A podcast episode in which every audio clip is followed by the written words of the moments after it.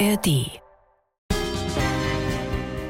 Und dann überkommt mich einfach dieses Gefühl, ja shit, du hast zwar überlebt, das ist eine ganz tolle Sache, mhm. aber du hast jetzt auch diesen Defibrillator, du weißt nicht, ob er auslöst, du weißt nicht, ob das wirklich sicher ist oder kommt der Tod dich holen, also bist du dran.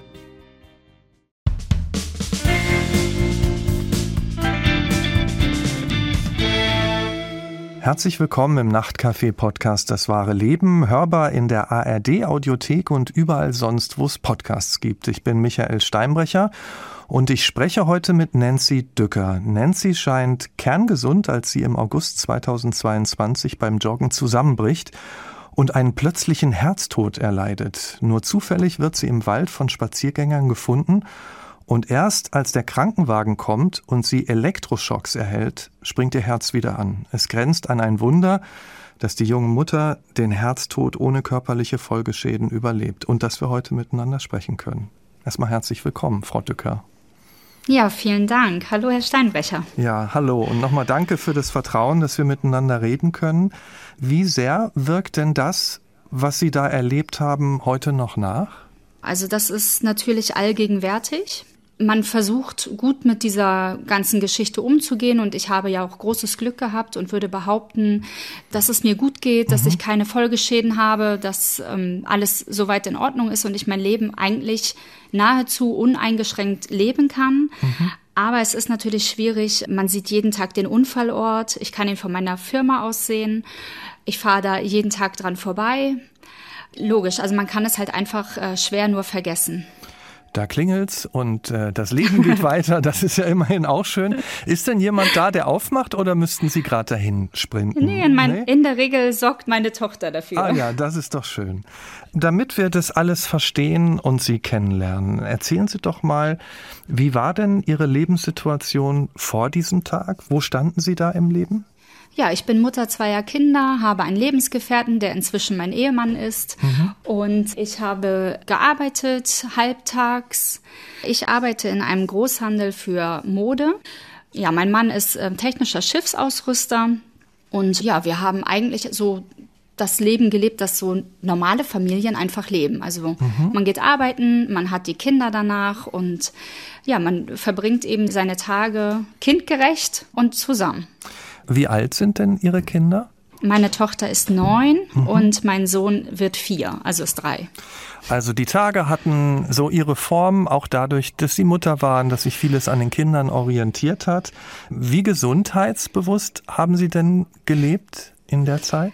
Also ich zum Beispiel habe immer sehr darauf geachtet, dass ich so ein bisschen Sport mache, weil man sagt, das sei gesund. Und ich habe nicht geraucht, ich ähm, trinke nicht übermäßig viel Alkohol, mal, wenn man sich mit Freunden trifft. Mhm.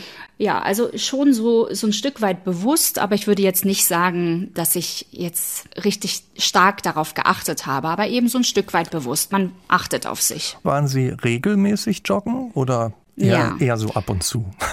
Nee, tatsächlich ja. regelmäßig, ja. weil ich habe einen Bruder, der Marathon läuft und der hat immer so ganz witzige Sachen gemacht. Also mal so ein Trailrun in den Bergen oder ganz normalen Marathon gelaufen und immer wenn er diese Finisher-Medaillen in der Hand hatte, hm. ja, glitzerten seine Augen und ähm, ich war total davon angetan, wie man sich an sowas so sehr erfreuen kann und wollte das dann auch. Also es war so, so ein Wunsch von mir, dass ich auch mal einmal sowas fertig mache. Und ich hatte dann auch vor ein paar Jahren mal diesen Xletics Hindernisparcours gemacht mit mhm. meinem Bruder zusammen. Wow. Und ähm, das hat einfach so viel Spaß gemacht, dass ich so für mich beschlossen habe, ich möchte das auch mal machen. Ich kann es nicht in diesem Maße, wie er es tut, weil er einfach auch keine Kinder hat und sich um sich selbst kümmern muss sozusagen und ich eben noch zwei kleine Kinder habe, die bespaßt werden möchten. ja, ich wollte das halt einfach auch. Ich wollte auch so fit werden und ich habe zu ihm aufgeschaut und deshalb bin ich halt regelmäßig joggen gegangen, um mich für so einen Lauf vorzubereiten, der im September stattfinden sollte. Mhm. Das ist in Hamburg der Alster-Barmer-Lauf, nee, der Barmer-Alsterlauf gewesen, so rum. Mhm. Ja, und dafür habe ich mich vorbereitet. Hatten Sie denn irgendwelche gesundheitlichen Beschwerden? Zu dieser Zeit nicht direkt. Nicht direkt, nee, genau. also irgendwas war also? Ja, ich hatte zum allerersten Mal in der Schwangerschaft mit meinem Sohn, also 2019, ist es zum ersten Mal aufgetreten, dass ich so, so eine Art Herzrasen bekam und schlecht Luft bekam. Und daraufhin bin ich direkt zum Arzt gegangen und da hieß es aber, das hinge mit der Schwangerschaft zusammen und mein Herz müsste mehr Blut durch den Körper pumpen und das sei einfach nichts Schlimmes. Ist das denn nach der Schwangerschaft dann nochmal aufgetaucht? Ja, kurz vor dem Unfall. Also es war seither immer mal wieder, aber in ganz großen Abständen. Also ich würde jetzt sagen, bestimmt so in Abständen von acht, neun Monaten. Und ähm, kurz vor dem Unfall hatte mhm. ich das so drei, viermal kurz aufeinander folgen tatsächlich. Wie würden Sie denn beschreiben, wie Sie das erlebt haben, was sich dann in Ihrem Körper getan hat? Ja, das ist schwer greifbar. Mhm. Das ist das Herz fängt an zu rasen und man hat das Gefühl, es liegt eine Schlinge um den Hals und die wird zugezogen. Also als würde man schlecht Luft bekommen. Mhm. Aber es ist halt auch nicht von außen eingewirkt, sondern von innen kommt. Ja, einfach schwer greifbar, aber das ist so in etwa das Gefühl, das ich immer hatte. Also mir blieb die Luft weg und das Herz raste. Ich hatte das Gefühl, mir platzt irgendwie der Hals auf. Ja, und das hielt so eine Minute vielleicht an und dann war es wieder vorbei. Das klingt ja schon beängstigend, also dieses Gefühl. Haben Sie sich mhm. dann Sorgen gemacht auch deswegen? Ja, ich war natürlich auch beim Arzt und also mhm. also beim Kardiologen und kardiologisch abklären lassen. Es wurde ein EKG geschrieben, man hat natürlich keine Auffälligkeiten gefunden. Es sah alles ganz in Ordnung aus. Wir wissen es alle. Man hat ein Wehwehchen, geht zum Arzt und mhm. wenn man da ist, ja, dann ist es weg. Und mhm. genauso war es in dieser Situation auch. Es wurde einfach nichts gefunden und alle haben gesagt, machen Sie so weiter wie vorher, Sie sind kerngesund, es ist alles in Ordnung. Verstehe. Und was ist denn dann an diesem Tag im August letzten Jahres passiert? Ja, also ich habe ja nicht wirklich Erinnerung an diesen Tag. Meine mhm. Erinnerung setzt eine Woche circa vor dem Unfall aus. Aber das, was ich mit Sicherheit noch weiß, ist, dass ich mich an diesem Tag in der Firma umgezogen habe. Also diese Bilder sind, ähm, als wäre es gestern gewesen. Ich habe mich umgezogen in der Firma und wollte loslaufen, weil meine große Tochter, die war auf Klassenreise und ich musste mich nur um meinen Sohn kümmern, hatte also eine Stunde länger Zeit, die Kinder einzusammeln von, oder meinen Sohn einzusammeln aus dem Kindergarten und habe dann gedacht, okay, diese Stunde wirst du jetzt nutzen, um deine acht Kilometer voll zu machen. Mhm ja, habe mich umgezogen, bin losgelaufen. Was ist das für eine Strecke, die Sie dann laufen, diese acht äh, Kilometer? Das ist ähm, so ein Naturschutzgebiet mhm. und an so Pferdekoppeln entlang, durch so einen Park, ähm, in dem ich groß geworden bin, also liegt in der Nähe von dem Haus, in dem ich aufgewachsen bin. Ja, und da bin ich dann überall vorbeigelaufen. Mein Bruder wohnt auf dieser Strecke, mit dem habe ich wohl noch kurz gequatscht, kann ich mich leider nicht mehr dran erinnern. Und kurz nachdem ich bei meinem Bruder vorbeigekommen bin, ja, bin ich auf der Stelle tot umgefallen. Und wo sind Sie dann, was sich ganz ungewöhnlich anhört, wenn man mit einem Lebenden spricht oder einer Lebenden? Wo sind Sie dann tot umgefallen? Was war das für ein Ort? Das ist der Weg aus dem Wald heraus und da ist es eben so gewesen, dass ich scheinbar laut meiner Uhr, die hat diese Strecke, die ich gelaufen bin, getrackt. Mhm. Und äh, laut meiner Uhr bin ich tatsächlich 18 Minuten lang herumgeirrt. Okay. Und mhm. man sieht einfach auf dieser Uhr, wie ich vorwärts, rückwärts, also in alle Richtungen ausgeschwärmt bin. Und ja, dann wurde ich in einer Unterführung eines Mehrfamilienhauses gefunden. Das ist ein Weg, der halt aus diesem Wald herausführt, aber sehr versteckt. Da kommen nicht viele Leute vorbei. Also es ist ein Riesenglück mit anderen Worten, dass Sie da gefunden wurden. Richtig. Und weiß man denn, wie lange Sie dort schon gelegen haben, als man Sie gefunden hat? Nein, leider nicht. Also das ist tatsächlich auch eine Frage, die mich sehr beschäftigt, wie lange ich dort gelegen habe, ohne dass mir geholfen wurde. Aber es ist bis heute leider nicht zu rekonstruieren. Wer hat Sie denn gefunden?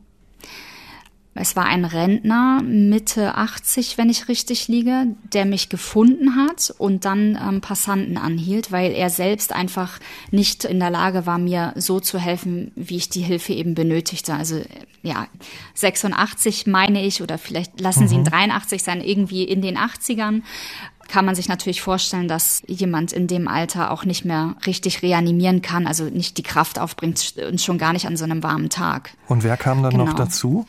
Eine Krankenschwester und ein Familienvater mit seinem Sohn. Der Sohn saß während der Reanimation in einem Lastenrad und hat zugesehen bei dem, was sein Vater tat. Der Vater hat zwar dem Jungen den Rücken zugekehrt, also so, sich auch so vor mich gesetzt, dass mhm. der Junge das nicht alles mitkriegt. Es muss ein ziemlich schlimmer Anblick gewesen sein, weil ich auch ähm, aus dem Mund heraus blutete und Eine Krankenschwester war noch mit dabei, die war auf dem Weg zur Kita ihren Sohn, meine ich, abholen. Und ohne sie, machen wir uns nichts vor, hätte ich das nicht überlebt, mhm. denn sie war diejenige, die gesagt hat, wir müssen weitermachen, bis der Notarzt eintrifft und ihr wirklich geholfen werden kann. Aber wenn Sie sagen, ich bin tot umgefallen, heißt das, Ihr Körper hat erstmal keine Vitalwerte mehr gezeigt? Gar nichts? Nein, nichts. Und auch durch das Wiederbeleben kam sie nicht wieder zurück? Nein. Also durch die Reanimation bin ich nicht zurückgekommen und die Krankenschwester stand tatsächlich später, als ich auf der Intensivstation lag. Auf dieser Intensivstation arbeitet diese Krankenschwester. Wahnsinn. Genau, sie stand mit meinem Mann zusammen an meinem Bett, hatte sich nach mir erkundigt und mhm. ähm, hatte mein Mann auch gesagt, sie hat nicht geglaubt, dass ich es schaffe.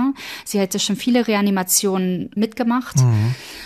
Und es hat bei niemandem so lange gedauert wie bei mir. Also das hat sie zu meinem Mann gesagt. Sie haben ja gesagt, Sie haben keine Ahnung, wie lange Sie da schon gelegen haben. Und mhm. wahrscheinlich kriegt man das auch nicht mehr raus. Auch über den Tracker nicht? Wann Sie da gelegen haben? Kann man nicht genau sehen. Ah, okay. Mhm. Und wissen Sie denn, wie lange es gedauert hat von der ersten Reanimation, bis der Krankenwagen da war, so ungefähr? Nee, das weiß ich leider auch nicht, mhm. aber ich weiß, dass der Krankenwagen genau zwei Minuten bis ins Krankenhaus gebraucht hat. Und das ist für diese Strecke eine Meisterleistung. Also da ist viel an glücklichen Umständen zusammengekommen bei all, bei all dem Unglück, das Sie da erstmal erlebt haben. Aber dass wir heute reden, ist schon unglaublich, dass da so viel Gutes zusammenkam. Wissen Sie denn, wie die Ärztinnen und Ärzte, Sie haben ja schon von der Krankenschwester gesprochen, wie die Ärztinnen und Ärzte dann ihre Lage eingeschätzt haben, als sie dort eingeliefert wurden?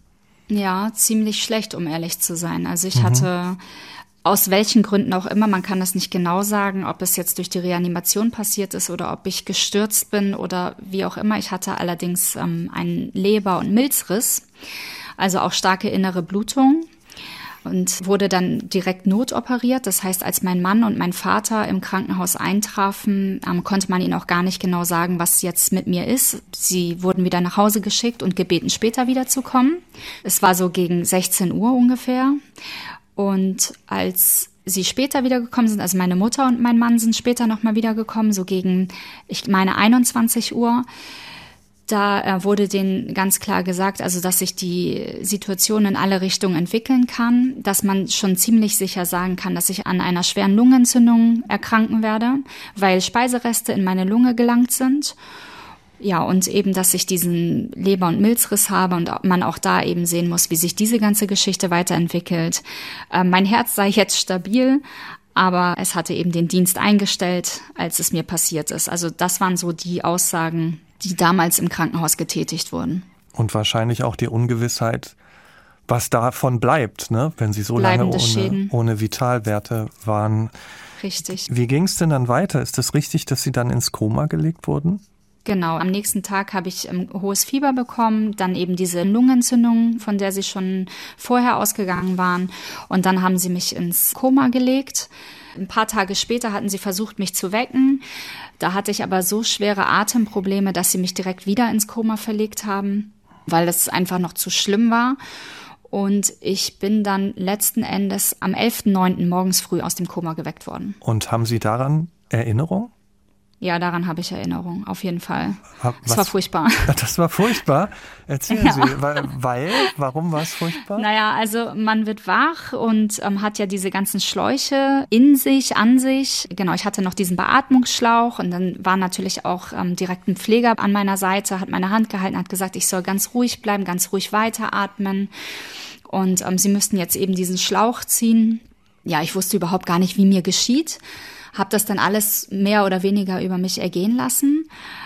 Alles fühlt sich erstmal komisch an, man hat Angst, man weiß nicht, was passiert ist. Man, ja, dann kamen natürlich direkt die Ärzte rein und haben dann auch Fragen gestellt, eben ob ich wüsste, wo ich mich befinde oder was mir passiert sei. Und aufgrund dessen, was ich eben gesehen habe, Menschen in weißen Kitteln und äh, ganz viele Krankenhausgeräte, wusste ich natürlich, dass ich im Krankenhaus war, aber ich wusste nicht, was mir passiert ist. Und das war für Sie natürlich ein Schock und erstmal schrecklich. Richtig. Gleichzeitig war das für Ihren Partner und Ihre Familie wahrscheinlich genau das Gegenteil, oder? Dass Sie genau, richtig. dieser Moment, was haben die denn erzählt, wie Sie diese Tage erlebt haben und dann auch den Moment, als Sie dann wieder aufgewacht sind? Ja, ähm, das muss ziemlich schlimm für meine Familie gewesen sein. Also es war ja noch zu Zeiten von Corona. Es durfte also auch immer nur einer eine Stunde am Tag ins Krankenhaus kommen. Und da haben sich meine Mutter und mein Mann immer abgewechselt. Meine Kinder durften ja gar nicht. Also mal ganz davon abgesehen, dass sie von dieser ganzen Zeit im Koma und so weiter, da wurden sie komplett ferngehalten und rausgehalten. Man hat ihnen was anderes erzählt, also dass es mir nicht ganz so schlecht ginge, wie es mir nun letztendlich ähm, ging. Und ja, meine Mutter und mein Mann haben natürlich Höllenqualen gelitten, genauso wie meine Geschwister, mein Vater, also eigentlich alle, meine Schwiegereltern. Ich möchte da niemanden außen vor lassen. Also mhm. denen ging es allen wirklich schlecht, aber mein Mann und meine Mutter haben halt eben auch das Elend sehen können und mhm. haben gesehen, wie ich regelrecht, man sieht ja leblos aus äh, irgendwie, wenn man da liegt und an Schläuche angeschlossen ist und da einfach nichts passiert. Also mhm. ich habe ja auf nichts reagiert. Mhm. Und das muss für die wirklich, wirklich schlimm gewesen sein. Und wir sind durch diese ganze Geschichte noch mal enger zusammengewachsen. Also ich würde behaupten, wir sind sowieso schon eine Familie, die ähm, sehr viel miteinander macht und sehr eng miteinander zusammen ist. Aber das hat einfach noch mal mehr gezeigt, wie schnell das Leben zu Ende sein kann und wie wichtig es ist, Zeit miteinander zu verbringen. Haben Sie sich denn dann auch angehört oder, oder nachgeschaut, was da im Krankenbericht steht? Denn Sie wussten ja, ja, am Anfang gar nicht, was ist denn da los? Was ist denn mit mir? Also als allererstes haben mich natürlich die Ärzte, nachdem ich aufgewacht habe, angesprochen und mich ja gefragt, ob ich wüsste, was mir passiert sei. Und dann hatte ich gesagt, nein, also ich kann mir nicht erklären, wie ich ins Krankenhaus gekommen bin. Und auch dieses Gefühl, einfach im Krankenhaus wach zu sein, ist eine ganz komische Sache, weil man ist ja nicht bewusst ins Krankenhaus gekommen. Und da hatte mir das allererste Mal ein Arzt erklärt, dass sie davon ausgehen, dass ich den plötzlichen Herztod gestorben bin und erfolgreich reanimiert wurde. Und meine Mutter und auch mein Mann, wobei mein Mann ist sehr viel weniger aktiv, was das Sprechen über diesen Vorfall angeht. Aber mit meiner Mutter konnte ich ganz gut darüber sprechen und sie hat mir viel erzählt. Also sie hat viele Fragen beantwortet, wenn ich was hatte, soweit sie es eben konnte. Und alles andere habe ich eben auch die Ärzte ganz direkt gefragt, also um zu wissen, was passiert ist. Vielleicht zu meiner Vorgeschichte. Ich habe mich schon immer für sowas interessiert, also auch so kriminaltechnische Sachen. Und ich bin da immer sehr neugierig und muss alles ganz genau nachlesen und wissen. Mhm. Und das war ja jetzt auch so eine Geschichte. Also. Aber es ist ja schon was anderes, ob ich mir einen Krimi angucke oder mir über irgendwen Gedanken mache oder mhm. ob ich erfahre, ich habe einen plötzlichen Herztod erlebt. Wie war das denn, dieses Wort auf Sie bezogen zu hören? Das habe ich gar nicht verstanden. Tatsächlich. Da bin ich ganz mhm. ehrlich. Ich würde sagen, bis ungefähr ja, November, Dezember habe ich gar nicht verstanden oder mhm. realisiert, dass es dabei um mich ging. Also ich saß da im Krankenhaus und als die Ärzte reingekommen sind, da hatte mich einer gefragt, ob ich denn wüsste, wie mein Name sei. Und da habe ich ihn angeguckt und habe wirklich geantwortet, frech wie ich bin, Selbstverständlich weiß ich, wer ich bin. Nancy Düker. Ich war dann eben so direkt frech und hatte gefühlt sonst keine Schmerzen und habe das einfach mal so rausposaunt und habe eben die ganze Zeit über im Krankenhaus gar nicht verstanden, wie knapp das auch alles war. Mhm. Das ist mir erst sehr viel später bewusst geworden und trotzdem bin ich ein Mensch, der offen über diese Sachen sprechen kann. Also mhm. da gab es auch schon andere Geschichten in meinem Leben und ich finde einfach, man muss über diese Themen sprechen. Es gibt Menschen, die kommen halt einfach nicht so gut damit zurecht oder die können das nicht so einfach wegstecken. Wobei ich jetzt nicht sagen will, dass ich es super gut weggesteckt habe. Also es kommt immer noch mal hoch. Aber trotzdem muss man einfach den Menschen, die wirklich viel mehr Probleme damit haben, da zur Seite stehen. Und das ist eben das, was ich mir auch so ein bisschen zur Aufgabe gemacht habe. Mhm. Ich, ich finde es wichtig, darüber zu sprechen. Also deswegen machen Sie es auch öffentlich, was Sie erfahren haben. Richtig. Mhm. Und auch im Hinblick eben auf Erste-Hilfe-Kurse. Ne? Mhm. Also die meisten, die ich gefragt habe, wann sie den letzten gemacht haben, war das hm. mit dem Führerschein. Ja, das ist schon 30 Jahre her. Ja, und bei ja. Ihnen war es die Krankenschwester, die eben da war. Richtig. Und was haben Sie denn rausgefunden? Was war denn dann die Ursache für diesen plötzlichen Herztod? Später, als ich aus dem Krankenhaus entlassen wurde, wurde noch ein Gentest veranlagt, um herauszufinden, ob ich eventuell an einem Gendefekt leide. Mhm. Und dieser ist inzwischen auch bestätigt. Also ich leide an dem Long-QT-Syndrom. Das heißt im Klartext, es könnte mir jederzeit wieder passieren. Mhm. Ich habe jetzt ja aber meinen Detlef. Detlef ist mein Defibrillator, den ich. Haben Sie den Namen ja. äh, sich ausgesucht? Okay. ja, habe ja. ich, genau. Ja, der Detlef. Ja, okay. wir sind jetzt mhm. äh, Kumpels. Genau, ja. ich musste eine Ebene schaffen, auf der ich mit ihm kommunizieren kann und auf dem ich mich ihm ähm, mhm. nahe fühlen kann. Genau, er ist ja jetzt ein Teil von mir, er ist implantiert und mhm. der soll mich jetzt vor Schlimmeren beschützen. Bisher musste er noch nicht schocken. Mhm. Ich habe die Hoffnung, dass er es auch weiterhin nicht tun muss. Das soll ziemlich wehtun. Aber ähm, ja, wie gesagt, dazu habe ich noch keinerlei Erfahrung und hoffe auch, dass ich diese Erfahrung nicht mhm. machen muss. Kündigt sich sowas denn, wissen Sie das irgendwie an? Dass Sie irgendwelche frühen Symptome, irgendwelche Warnzeichen mitbekommen? Oder ist es dann einfach da, wenn es passiert und Detlef einschreiten muss? Mhm. Das ist zum Beispiel auch eine Sache, nach der ich immer noch die Antwort suche von dem Unfalltag. Mhm. Ich frage mich heute noch, ob ich in den Minuten, bevor es mir passiert ist, irgendwas gespürt habe oder irgendwelche Symptome, Anzeichen hatte, das wäre natürlich einfacher, jetzt dieses Gefühl greifen zu können und sagen zu können, also auf das oder das muss ich achten, damit ich weiß, äh, jetzt kommt's, jetzt passiert's, habe ich aber nicht. Und mir hat auch niemand bisher sagen können, ob es so ist. Also jeder hat natürlich auch andere Probleme, weshalb er einen Defibrillator trägt. Und ich habe noch niemanden getroffen, der mir sagen konnte, so oder so fühlt sich das an, darauf musst du dich gefasst machen bis auf die Geschichte, wenn er dann eben auslöst. Also mhm. da können mir viele sagen, wie sich das anfühlt. Weil Sie es schon mal angedeutet haben, es brauchte eine Zeit, bis Sie das mhm. überhaupt, was da passiert ist, auf sich bezogen haben. Was war denn der Moment oder was war denn die Phase, in der Sie es realisiert haben? Das kann ich gar nicht so mhm. genau sagen, aber irgendwann ja, überkam mich so eine Art Panikattacken. Also, dass ich mhm. dann von ein auf die andere Sekunde ist mir bewusst geworden, das bist ja du gewesen. Das war ganz schön knapp. Und schau dich mal um. Das alles, was du jetzt hast, hättest du eventuell gar nicht mehr haben können. Also manchmal ist es der Moment, in dem ich meine Kinder in Arm habe mhm. und mir denke, oh mein Gott, fast hätte ich es nicht mehr gekonnt. Ich hätte mich nicht mal verabschieden können oder ich hätte sie nicht mehr gehabt. Und meine armen kleinen Mäuse, wie hätten sie vielleicht gelitten, wenn sie ihre Mama nicht mehr gehabt hätten? Oder ich sitze bei der Arbeit, da hatte ich das ziemlich häufig. Und dann überkommt mich einfach dieses Gefühl, ja, shit, du hast zwar überlebt, das ist eine ganz tolle Sache, hm. aber du hast jetzt auch diesen Defibrillator, du weißt nicht, ob er auslöst, du weißt nicht, ob das wirklich sicher ist oder kommt der Tod dich holen? Also bist du dran? Diese Frage, ob man jetzt wirklich dran ist. Also das waren so Sachen. Und ich hatte tatsächlich auch schon im Krankenhaus, da kann ich mich auch noch dran erinnern, das war aber nur zwei, dreimal, das Gefühl, dass ich Angst hatte einzuschlafen, weil ich Angst hatte, dass ich am nächsten Tag die Augen nicht mehr aufmachen würde. Und da habe ich mich eben so durch die ganze Nacht gequält und habe versucht, die Augen immer aufzulassen, aber es hat leider nicht funktioniert. Oder zum Glück, mhm. wie man es nimmt. Kam das mhm. danach auch immer noch mal, so beim Einschlafen, dass solche Gedanken kommen?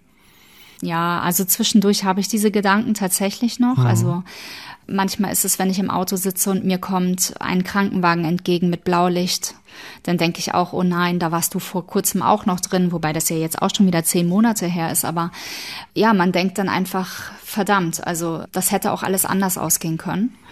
Oder ich hätte ja auch überleben können, aber eben ein Pflegefall sein können. Mhm. Und auch das wäre einfach ja für mich total schlimm gewesen. Ich, äh, jeder, also vielleicht wäre ich dankbar gewesen, dass ich es überlebt hätte, aber dann ist man ja auch aus eigener Sicht eine Last für andere. Also mhm. ich will da niemandem zu nahe treten. Man ist ja keine Last, wenn man überlebt. Im Gegenteil, alle Angehörigen freuen sich und man ist wahrscheinlich auch selbst super happy, dass man es geschafft hat und noch da ist. Aber es kommt immer dieser Punkt, in dem man dann eben darüber nachdenkt, bin ich jetzt nur noch eine Last für andere, weil jeder muss mich mhm. pflegen und auf das eigene Leben ein Stück weit verzichten. Und manchmal überkommt mich das noch, überkommen mich diese ganzen Gefühle und mhm. ähm, da merke ich, ja, dass ich eben auch Zeit für mich brauche.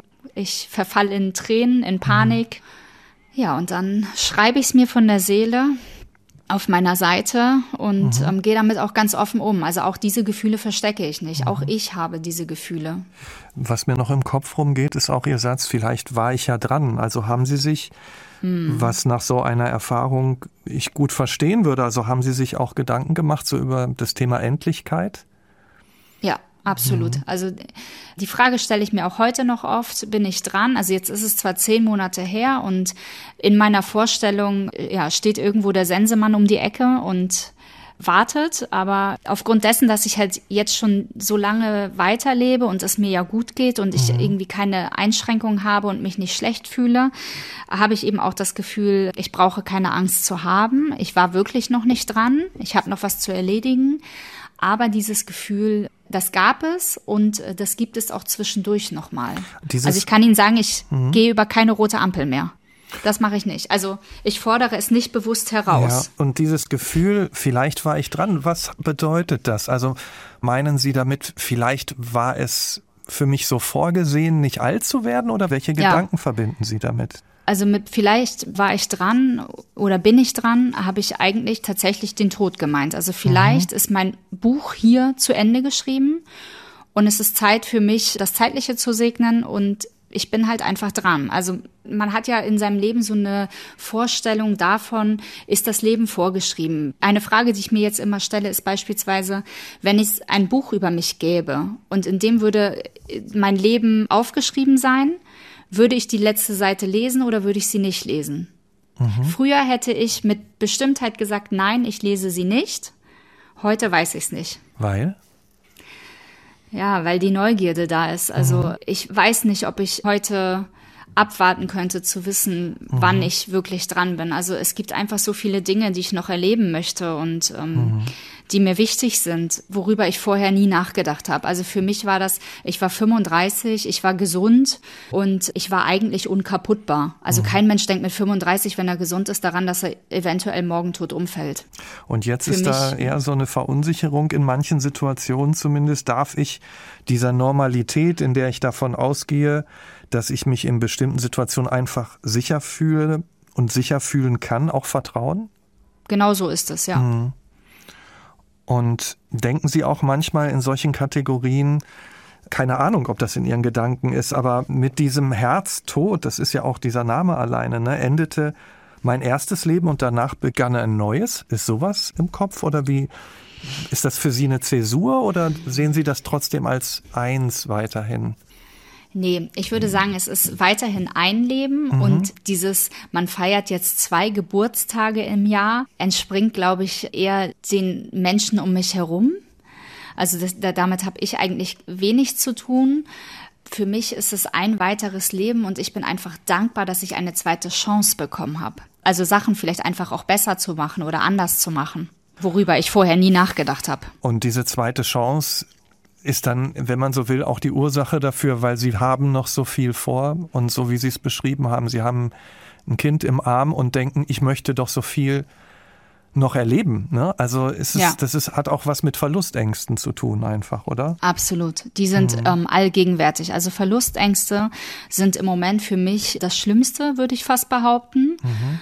Ich habe einfach Angst, dass ich äh, gewisse Momente, Situationen ja nicht mehr erleben kann. Und ja, das ist mir ein großes Anliegen einfach, dass ich jetzt äh, bewusst lebe. Man achtet einfach viel mehr auf das, was man auch macht und wie man es macht. Also mal so, um so ein Beispiel zu bringen. Also vorher war das für mich immer ein Krampf, mich bei der Arbeit krank zu melden, wenn meine Kinder krank sind. Habe ich mal gedacht, oh nein, und du kannst ja nicht bei der Arbeit fehlen. Das ist gewiss auch der Corona-Situation geschuldet, dass man so viel sich krank melden musste in dieser Zeit.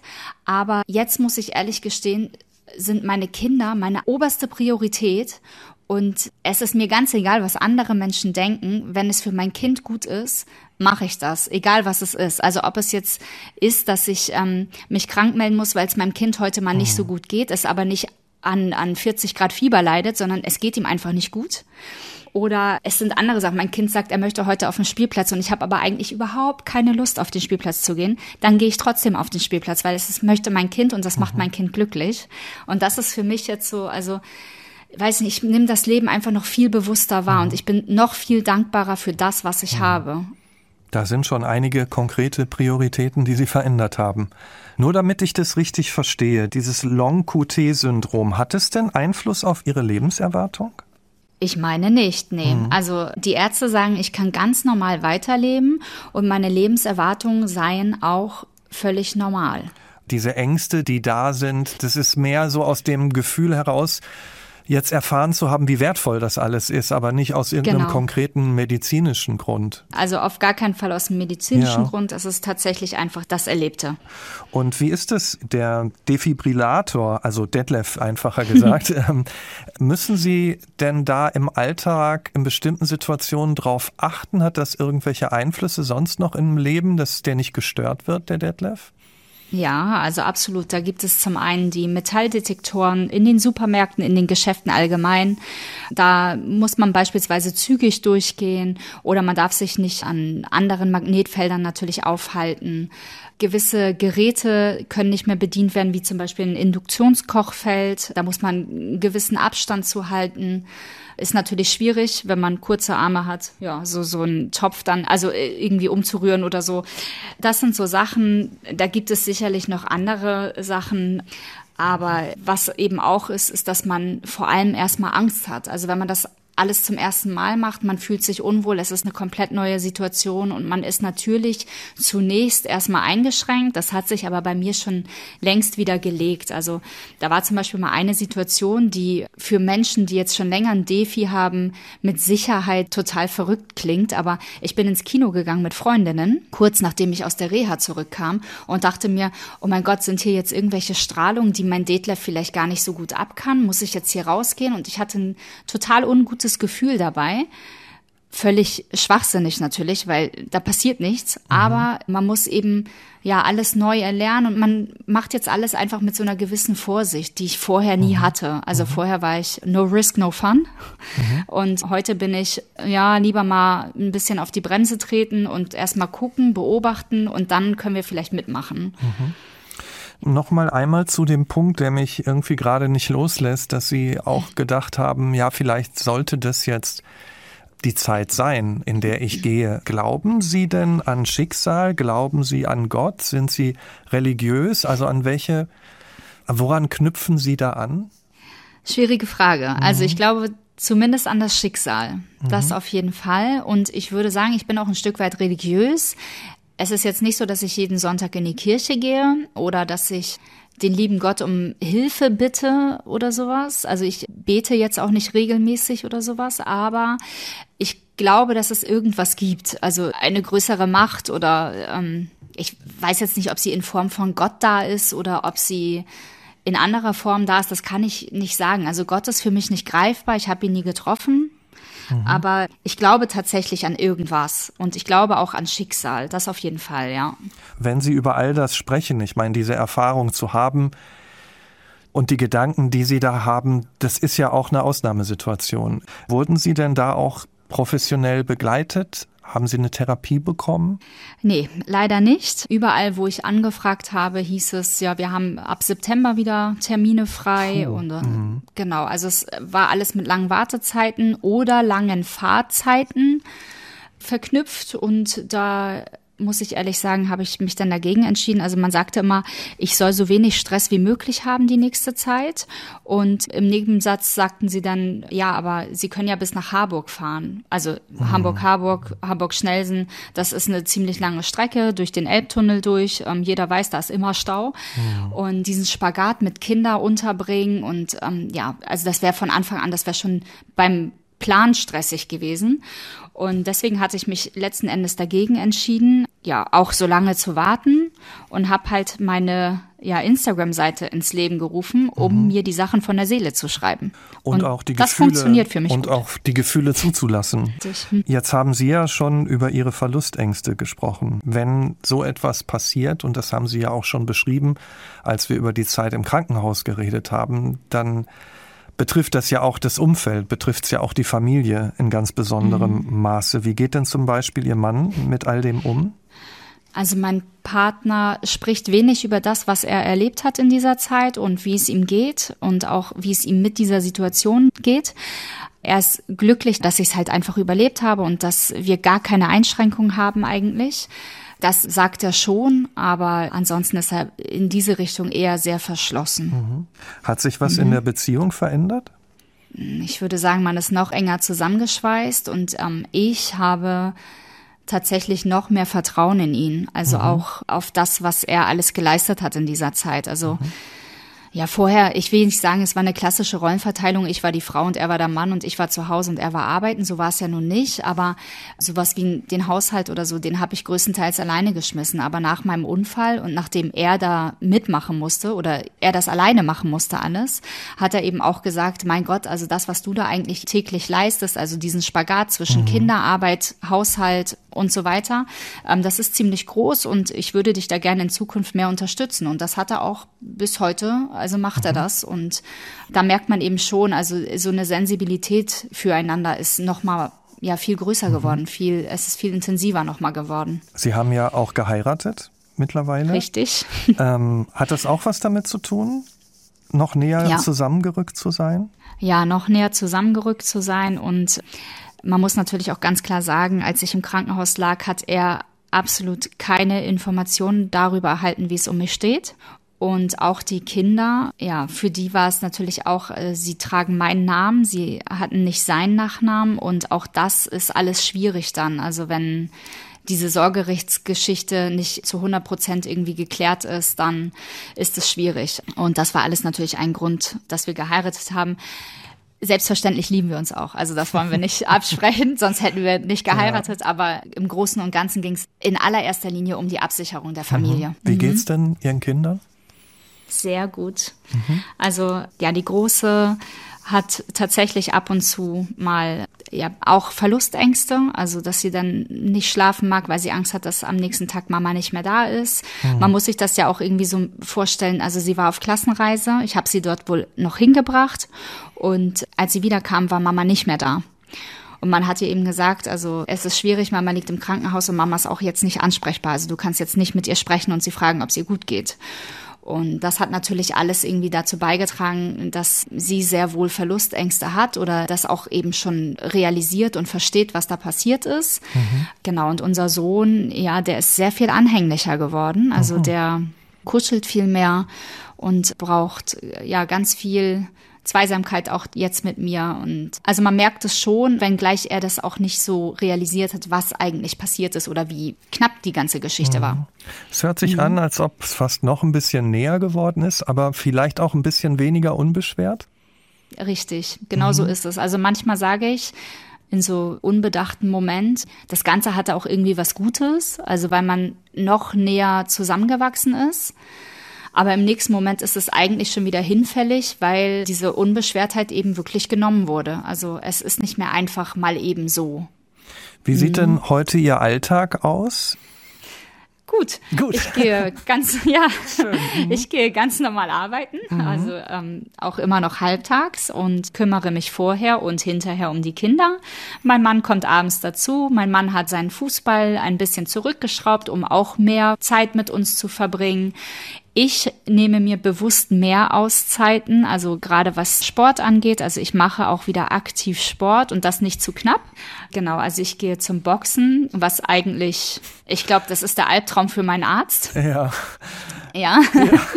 Mhm. Aber also gerade mit so einem Aggregat unter der Haut, also es äh, kann natürlich beim Boxen schnell beschädigt sein. Deswegen mache ich auch kein Sparring oder sowas. Also ich mache kein Kontaktboxen, aber okay Mehr so dieses Ausdauertraining. Und sowas. Richtig, mhm, okay. Sandsack ja. und eben das Ausdauertraining. Und das hat bisher, also wir haben das jetzt gerade vor zwei, drei Wochen im Belastungs-EKG getestet und die Ergebnisse sind verblüffend. Also ich habe sehr gute Fortschritte gemacht, was Super. auch die Ausdauer und die Kondition mhm. angeht, genau. Und es zahlt sich aus. Mhm. Gehen Sie auch wieder laufen? Mhm. Ja. Wie war das beim ersten Mal? Tatsächlich ist die ersten Male meine Tochter mitgelaufen, die mhm. mich nämlich nicht mehr alleine laufen lässt, weil sie sich solche Sorgen macht. Mhm. Da haben wir wieder diese Sache mit der Unbeschwertheit. Ja. Mhm. Genau, also sie hat Angst und entweder läuft sie mit oder sie nimmt das Fahrrad mit und dann ähm, machen wir hier so eine 45, 60 Minuten Runde. Je nachdem, wie schnell ich bin, schaffe ich dann eben ja von vier Kilometern bis irgendwie sieben Kilometer. So richtig schnell bin ich nicht, aber das ist auch okay. Ja, das ist so das, was wir machen. Und ich habe mich tatsächlich dieses Jahr für den Barmer Alsterlauf angemeldet und dieses Jahr werde ich ihn auch laufen.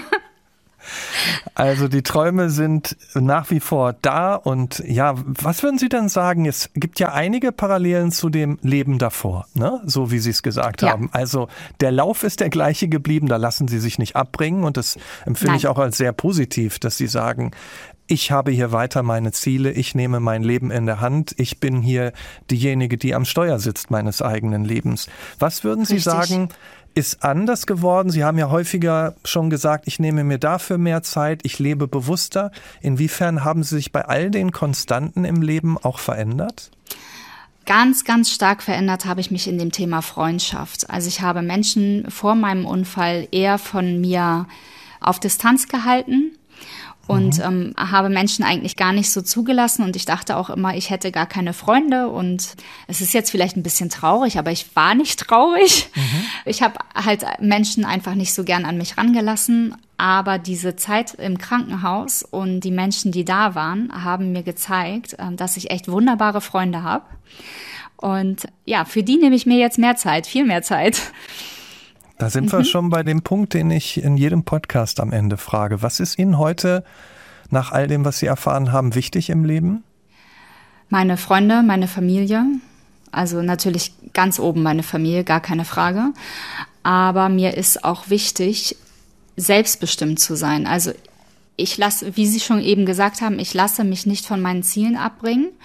Und meine Ziele sind hochgesteckt aber ich werde sie erreichen. Ich muss das nicht heute, nicht morgen, aber mhm. übermorgen schaffe ich's.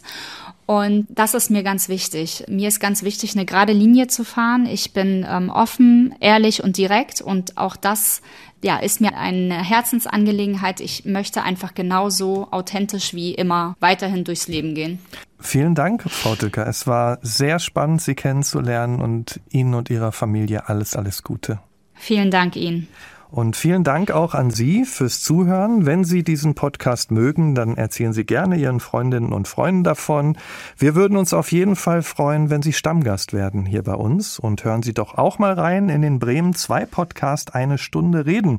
Darin geht es um Menschen, die Gastgeber Mario Neumann auf der Straße getroffen hat. Aus einer Zufallsbegegnung auf der Straße wird ein Gespräch im Studio über die große Liebe, das Drama der Trennung oder verpasste Chancen. Eine Stunde Reden gibt's jeden zweiten zweiten Mittwoch in der ARD Audiothek. Bis bald hier aber im Nachtcafé Podcast Das wahre Leben. Ich bin Michael Steinbrecher. Wir hören uns.